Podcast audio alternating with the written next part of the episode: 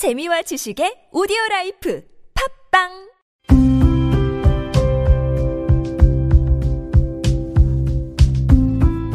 칼럼을 읽어드립니다.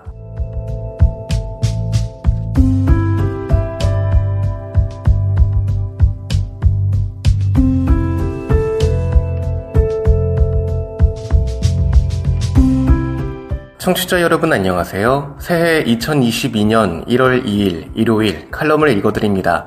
캐스터 이호준입니다. 칼럼을 읽어드립니다에서는 여러분과 같이 고민하고 장에게 최신 정보를 담은 글을 골라 전해드리고자 하는데요. 그럼 바로 오늘의 칼럼 만나보시죠.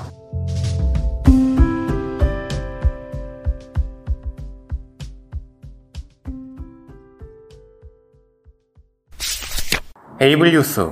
자폐인이 스스로 자폐를 규정할 때 엄마, 내 삶은 제법 괜찮은 것 같아. 칼럼니스트 이루나. 연말이다. 나름 1년을 정산해본다. 이 자체가 괄목할 만한 성장이다.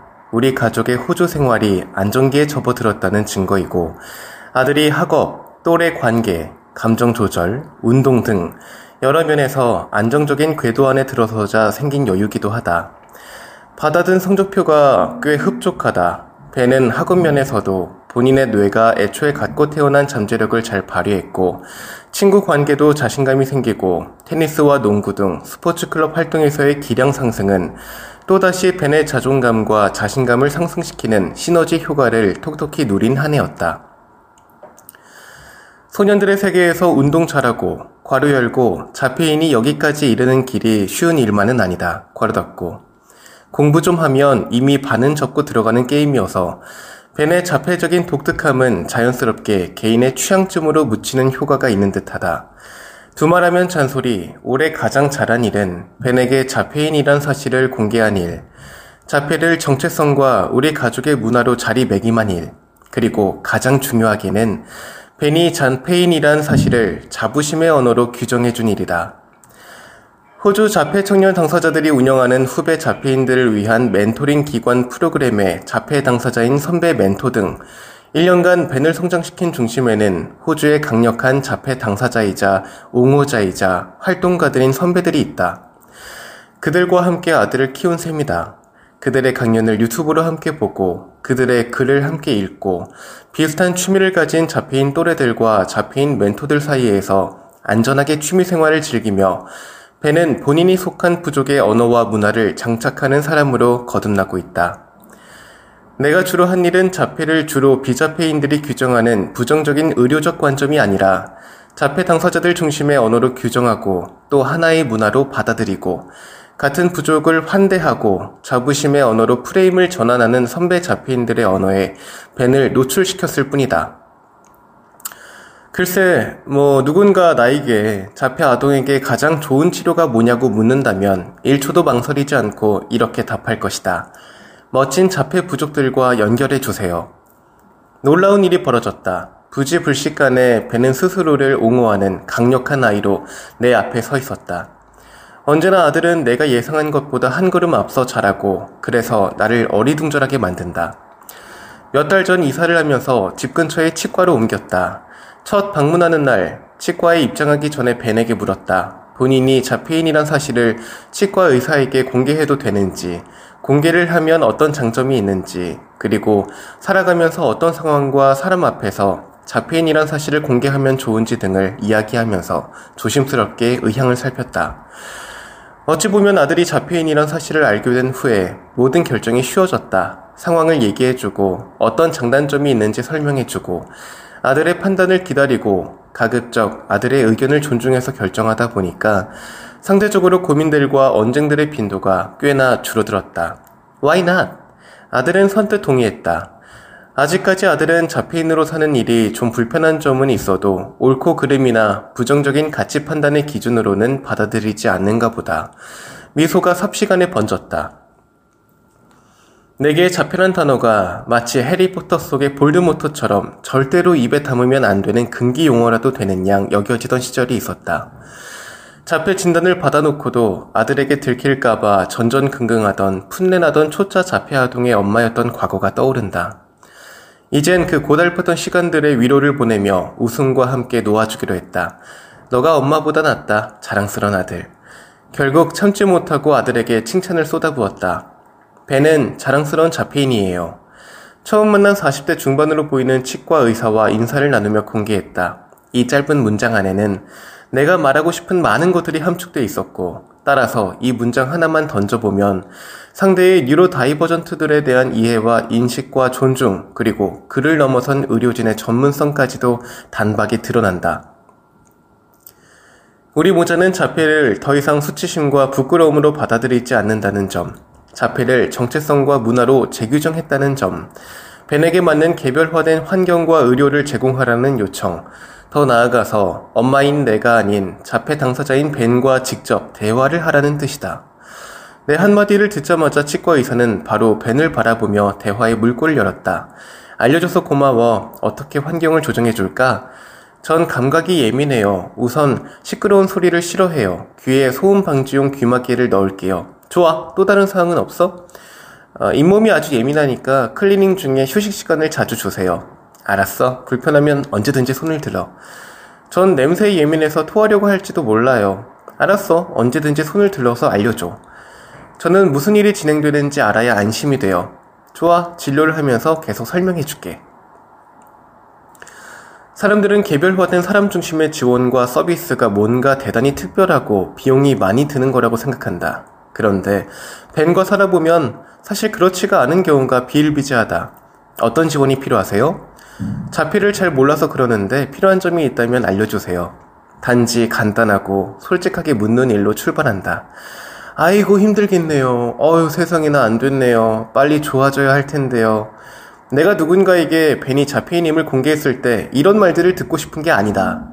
안타깝고 동정어린 말과 눈빛이 아니라 치과 의사가 먼저 필요한 조정들을 물으며 벤의 건강권을 지켜주는 것처럼, 벤의 학교 교장이 해마다 반편성 시에 우리 가족에게 필요한 지원을 먼저 물어서 교육권을 인정하는 것처럼, 친구 집에 잠마시를 보낼 때 아들이 자폐인이란 사실을 드러내면 친구 엄마가 고려해야 할 사항들을 챙기는 일처럼 직접 묻고 듣고 존중하면 된다. 자폐 아동과 살다 보면 비자폐 아동들처럼 즉각적이고 예상되는 반응을 하지 않아서 응답받지 못하는 사랑 때문에 상처를 받기도 하고, 평생 애정 표현을 받아보지 못하면 어쩌지? 불안에 휩싸이고 조바심이 나기도 한다. 가령 더 이상 말하기 싫어라며 간단한 질문에도 아들은 대답을 차단하기도 하고, 사랑한다는 나의 애정 공세에 귀찮다는 반응도 잦고, 학습 고대하는 사랑한다는 말을 되돌려주지도 않고, 심지어 몸에 손을 대는 것도 싫어하니 끌어안는 일도 어렵고 뽀뽀를 마음대로 해주지도 못한다. 어쩔 수 없이 벤이 어릴 때는 적잖이 상처를 받았다. 이제는 안다. 아들은 반응하지 않는 것도 아니고 더군다나 엄마를 사랑하지 않는 것도 아니라 본인의 방식으로 이미 내가 쏟아부은 애정과 사랑에 넘치는 응답과 사랑을 되돌려주고 있다는 사실을. 밤이 하는 일을 사랑한다. 컴컴한 밤은 아들의 높은 불안과 스트레스로 잔뜩 높였던 방어벽을 허물어 말랑말랑한 상태로 만들기도 한다. 아들을 재우려고 함께 누우면 낮에는 엄마에게 속마음을 잘 안 보이고 스몰토크를 즐겨 하지 않는 야박한 아들은 이 시간엔 수다쟁이로 변신하곤 한다. 그래서 간혹 이 시간엔 마치 오랫동안 밀렸던 선물들이 마구 쏟아지는 놀라운 경험을 하기도 한다. 이 마법의 순간에 벤이 무심하게 속삭이는 말들을 듣고 있으면 이 사랑스러운 영혼이 내 아들이란 사실이 감격스러워서 눈물이 나온다. 엄마, 내 삶은 제법 괜찮은 것 같아. 그리고 올해는 정말 좋은 한 해였어. 지금 여러분께선 KBIC 뉴스 채널 매주 일요일에 만나는 칼럼을 읽어드립니다를 듣고 계십니다. 비마이너, 잔혹한 사회에서 비혼 장애 여성으로 살아남기. 칼럼, 김상희의 삐딱한 시선. 집안 곳곳이 고장나고 있지만 어제 한 시사방송에서 스토커 관련 보도를 보게 됐다. 혼자 사는 여성을 상대로 1년간 스토커에서 결국 살인까지 일어났던 사건이었다. 피해자는 신고를 통해 경찰에 접근 금지 명령을 신청하고 응급시 호출하는 스마트워치까지 받았지만 모두 무용지물이었다. 또 다른 한 BJ 여성은 현재 모르는 남성으로부터 스토킹을 당하고 있다고 했다. 매일 밤 같은 시간에 집으로 찾아와 초인종을 누르고 원치 않은 선물 공세 등을 하면서 괴롭힘을 당하고 있지만 해결 방법이 없다고 한다. 접근 금지 명령 기간도 2개월밖에 안 되고 설령 명령을 어겨도 솜방망이 같은 처벌로 인해 금방 풀려나서 실효성이 없다는 거다. 경찰에서 받은 스마트워치는 기능 저하로 정확한 위치를 못 잡아내어 엉뚱한 곳으로 출동해서 범죄가 일어난 후에야 도착한단다. 이런 사건을 종종 접할 때마다 안 그래도 겁이 많은 나는 점점 더 겁쟁이가 되어가는 듯하다. 이 방송을 보며 최근 내가 겪고 있는 어려움에 대해 생각해봤다. 몇 달째 우리 집 변기 밑부분 괄호 열고 시멘트로 마감한 곳 괄호 닫고 밑부분이 깨져 있다. 좁은 화장실 공간에서 샤워 휠체어를 사용하며 이동하는 도중에 변기와 자주 부딪히게 되면서 충격으로 밑부분이 자주 깨진다. 얼른 사람을 불러서 고쳐야 하는 것도 아는데 그게 행동으로 잘 옮겨지지 않는다. 관련 업체에 연락해서 고치면 될 것을 몇 달이 지나도록 못 고치는 내가 답답해 보이기도 한다. 사실 이번 일만 그런 건 아니다. 현관 센서 등이 고장났을 때도 그냥 어둠을 참는 것으로 대처했다. 그러다 위험한 상황을 경험하게 되면서 탈부착 센서 등을 따로 구매해 한쪽 벽면에 붙이는 임시 방편으로 해결했다. 혼자 살다 보니 이런 일들이 생각보다 많다. 나는 습관적으로 집에 고장이 난 게 있으면 점점 더 오랫동안 방치해놓는 횟수가 잦아지고 있다. 오래된 집에 살수록 주거 관리는 시시때때로 필요하고 점검도 수시로 해야 한다. 그럴 때마다 활동 지원사분들의 도전 의식 혹은 의지에 기댈 수밖에 없는데 대체로 어려워한다. 가끔 화장실 전등이 나갈 때면 조심스레 활동 지원사분에게 부탁을 하는데 화장실 전등을 한 번도 갈아본 적이 없다는 말로 되돌아올 때가 많다. 그래도 어떤 사람은 도전하겠다며 해주겠다고 하는 사람들도 있지만 전등을 교체하는 동안 불편한 분위기가 연출되는 건 어쩔 수가 없다. 이런 불편함을 피하려면 전등 교체가 가능한 사람을 찾아 비용을 지불하고 요청하는 게 가장 깔끔하다는 건 나도 안다. 그런데 나는 왜 그렇게 하지 못하는 것인가? 낯선 이의 방문을 최소한으로 하고 싶다. 나는 자립하고 난 뒤부터 낯선 사람이 집에 오는 게 싫다. 더구나 집수리해줄 사람을 찾게 되면 대부분 중년 남성이다. 그래서 더 회피하고 싶어진다. 잘 모르는 사람이 집에 방문해서 나의 살림살이를 보고 가는 게 왠지 걸린다. 조금만 관심 있게 집안을 살펴본다면 나 혼자 산다는 게 금방 드러나기 때문이다. 지나친 우려라고 말하는 사람도 있다. 하지만 아무런 방어를 하지 못하는 이들에게 낯선 이의 방문은 때론 공포영화를 그대로 체험하는 것처럼 피해에 대한 상상을 멈출 수 없게 만든다. 심상치 않게 들려오는 혼자 사는 여성을 향한 폭력 이슈는 갈수록 나를 겁쟁이로 만들어주기에 충분하다. 나의 이런 불안감을 해결할 장치가 전무한 상황에서 스스로 보호할 수 있는 방법은 그저 보수적인 태도로 일상을 꾸리는 것뿐이다. 꽤 오랫동안 지켜온 나만의 독립 원칙이 있었다. 장애가 지금보다 덜 진행되기 전에는 온라인 배달을 거의 이용하지 않았다. 혼자 가게 가서 내 말을 못 알아듣는 직원과 대면하기 어려워도 직접 구입을 고집했다. 구입한 물건을 낑낑거리며 들고 오면서도 마음은 편했다. 그렇게 신념과 같은 고집이 꺾인 것은 건강이 안 좋아지기 시작하면서부터다. 전처럼 물건을 들어올릴 힘도 빠지고 퇴근길에 어딜 들러서 장을 봐오는 것이 점차 불가능해지면서 온라인 구매의 편리함을 알아버렸다. 이젠 웬만하면 거의 모든 용품은 온라인으로 주문한다. 온라인 구매를 하면서도 물건은 꼭 1층에서 받아왔다. 내가 사는 곳 괄호 열고 구체적인 호수 괄호 닫고 내가 사는 곳을 노출하는 게 꺼림칙했다. 이건 최소한의 안전장치기도 했다. 그러나 이마저도 코로나 팬데믹 시대가 찾아오면서 잦은 음식 배달로 인해 절대 문 앞까지는 배달 안 시키겠다고 세웠던 원칙은 어느 틈인가 스르륵 무너지고 말았다. 그래도 음식을 시키면 문 앞에 두고 가라는 메모는 꼭 남겨놓는다. 배달하시는 분과 되도록 마주치지 않기 위해서다. 어떤 여성은 문을 열어줘야 할 때면 미리 사놓은 남성 신발을 신발장에 일부러 내놓기도 한단다. 이 얘기가 다른 사람들에겐 과도한 피해망상쯤으로 여겨질 수도 있겠지만 앞서 방송에서 나왔다시피 혼자 사는 여성의 주거 침입 범죄는 날이 갈수록 심해지고 있어서 이와 같은 방법이 여성이 자기 자신을 지키는 유일한 대책이라고 해도 과언이 아닐 것이다. 스스로 보호망을 치지 않으면 가장 편안할 집이 순식간에 범죄 현장이 되어버릴 수 있다는 사실에서 난 자유로울 수가 없다. 제도 밖의 제도가 필요할 때,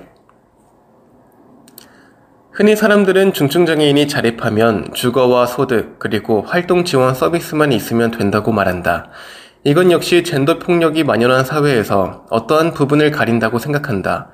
이젠 장애와 관련해서 활동지원 서비스로 모든 게 해결된다고 믿는 것 같다. 활동지원 서비스로 담아낼 수 없는 여러 공백들에 대해 말하고 싶어도 결국엔 활동지원 서비스로 해결하라고 한다. 어느덧 독립한 지 17년이 지났다. 이제 웬만한 일은 코웃음치고 넘길 정도로 경험의 역사는 차곡차곡 쌓였다. 그러나 경험이 아무리 쌓여도 해결되기 어려운 일들이 있다. 특히 장애 여성 1인 가구로 살면서 전혀 생각하지도 못한 일에 부딪힌다. 그 일이 제도 밖의 일이라면 나는 한참 고민을 한다. 누구한테 어떻게 부탁할 것인가에 대해 머릿속에 틈이 없을 정도로 생각하고 또 생각한다. 이젠 다른 고민을 하고 싶다. 그리고 자립한 1인 가구의 장애인에게 어떤 지원과 정책이 필요한지 누군가에게 물음을 당하고 싶다.